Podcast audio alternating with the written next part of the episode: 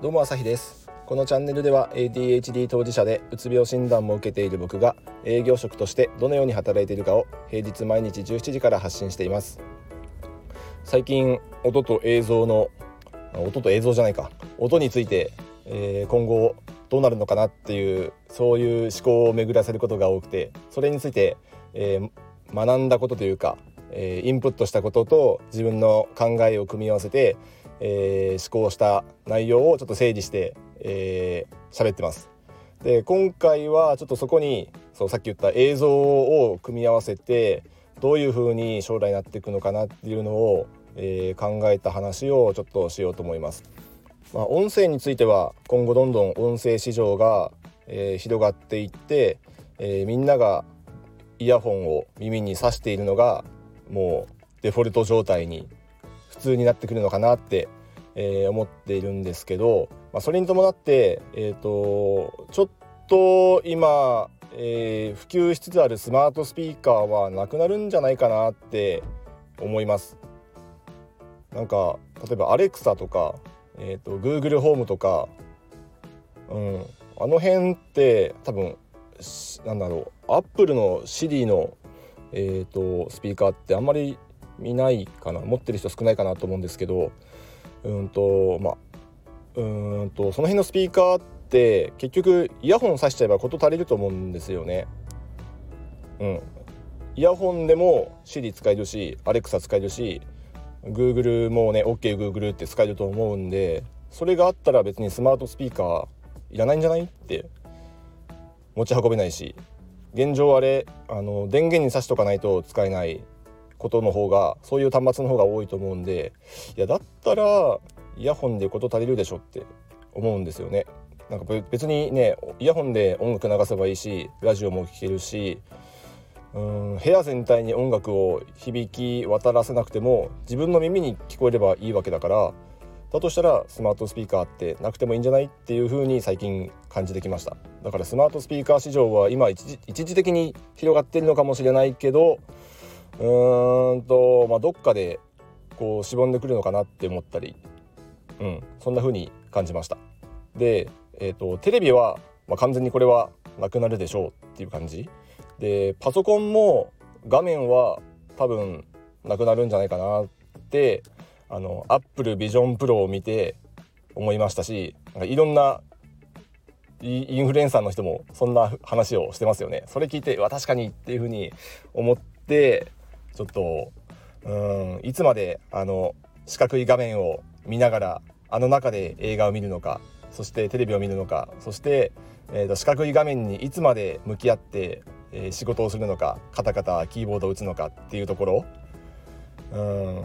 ヘッドマウントディスプレイがもっともっと、えー、大衆向けに発売されてきたら、まあ、その中で、えーと、パソコンの画面と同じものが見られるでしょうし映画もあれつけちゃったらもはや映画館なんてなくなりますよね。映画館行かなくてもそれよりも壮大なものを自分の目の前に、えー、こうね設置できるわけだからそれを見て、えーと映画以上にきっと楽しいんじゃないかなと、まあ、その時音はどうなるのかなってちょっと分かんないですけど、うん、あれがあったら多分パソコンのディスプレイはディスプレイすらもいらないですよね。メタバース上でいろいろもできるだろうし。うん。そんな風に思いましたね Apple Vision Pro を見て。Google グラスとかがもうちょっと、えー、安価で、えー、スピーディーに Google が出してきたらそっちは面白いと思ってるんですけどうーん今んとこアップルが市場をかなり取りに来てますよね。メタ社のうんとあれもあの端末もなかなか、えー、頑張ってますけどまあ商品力ブランド力がまだアップルほどないと思うんで、うん、ビジョンプロが、まあ、プロ取れて普通にアップルビジョンとして、えー、もっと一般の人向けに発売されたら一気に広がりそうな予感がしています。あと画面がなくなるってことはなんかもはやキーボードもその頃ないのかなって思ったりしててキーボードでいつまでカタカタ打ってるんだろうって。あの音声入力に慣れちゃうとキーボードで打つのすごい遅く感じるんですよね。僕結構、えー、スマホに喋りかけて話しかけてメモ取ったりしてるしそれをコピペしてえっ、ー、と日報として、え仕事中の、え入力もそれで済ませて、え日報も提出したりしてるのでこれを、え事務所戻ってからカタカタやってるといや喋った方が早いなって結構思うんですよ。でも事務所の中であのオフィスの中でね一人でスマホに向かって喋ってたらなんかそれはそれでちょっと今浮いちゃいますよね。それになんかそんな そんな人にちょっと話しかけにくいしってなるしだから極力事務所会社に戻る前に記者する前に、えーと、出先で、えー、結構車の中で、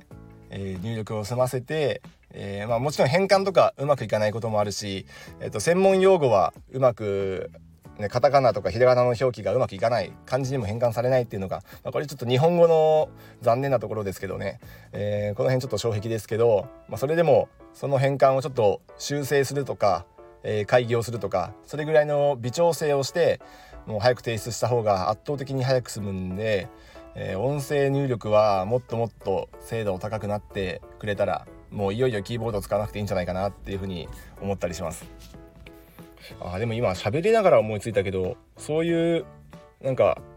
うん、変換のミスとかなんかちょっとしたえっ、ー、と音声で入力したことの、えー、こう間違いあれ全部チャット GPT に貼り付けてなんかうまいことを修正してって言ったら直してくれたりしないかな 今思いつきですけどそんなことをちょっと気づいたのでちょっと後でやってみますそれ。いやそれできたらめちゃめちゃ事務処理早く終わりますよね。文字でテキストを起こす文章力なくてもなんか喋りながら、えーと、それなりの文が出来上がって、えー、それの変換とかうまくいかなかったとしても AI が全部直してくれたらめっちゃいいって思いました。うん、自分でなんか入力するよりもミス少ないし なんせケアレスミスを AI はしないと思うので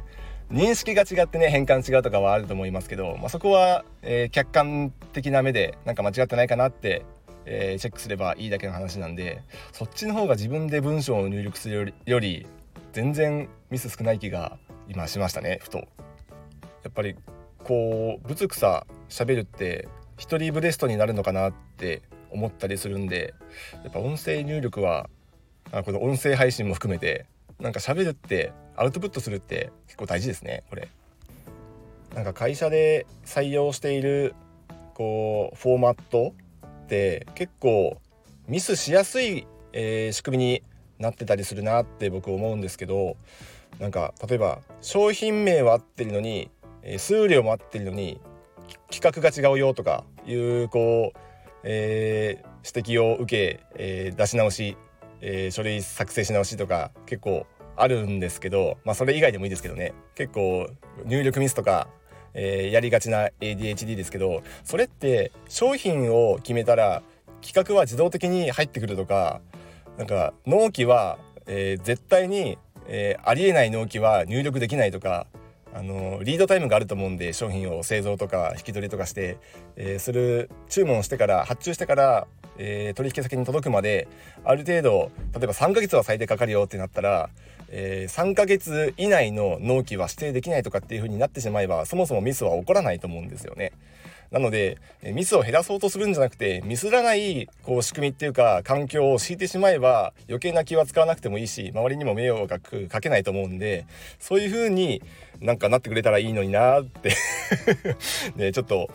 おごりかもしれんおごりじゃないか。ちょっと偉そうですけどお前がミス気をつけろよって話なんですけど、まあ、それでもミスが多い人ってもうそういうものなんでしょうがないと思うんですよ。もともとミスが多い人と少ない人っていると思うんで。だから仕組みを変えてしまったらいいなって思うんですよね。そしたらもっと得意なことに集中できたりすると思うんで。だから ADHD ほどちょっと AI をうまく活用して自分のミスを減らすように減るように活用していきたいなと思うし活用する方法はないかなと思ったり、えー、いろいろ使い込んでる、えー、今日この頃ですね。チャット GPT も含め他の AI もそうですけど。もうミスりやすい仕事は AI に任せる。これが一番いい。もうそもそもやらないっていうね。誰かにお願いするとあのコストが発生するんで、まあ、その人を採用しなきゃないとかあの事務員さんにお願いするったら事務員さんの手間が増えるとかってなっちゃうんでそもそも AI に投げてしまうこれが一番コストのかからないかつミスの少ない、えー、仕事の進め方ですよね。では具体的にはどうするのかそこはこれからいろいろ使いながらちょっと深掘って、えー、使えるものがあったらちょっと、えー、採用してで使い心地が良ければちょっとねそれもお知らせしたいなっていうふうに思います。逆に何かあればこういう使い方いいよっていうのがあればちょっと教えてほしいなと思います。ちょっと音声、えー、映像入力するキーボードの話から、えー、飛ぶに飛んで、えー、AI の話になっちゃいましたが まあこの辺のあのマジカルバナナ式、えー、会話発想思考がちょっと ADHD っぽいですね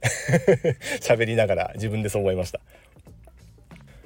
まあ、うまく時代を先読みしながらそして最先端の技術をちょっとうまく活用しながら自分の苦手を克服まあ、克服っていうかそもそもやらないで済むように、えー、苦手なことは AI に任せられるようにしてちょっとねうまく、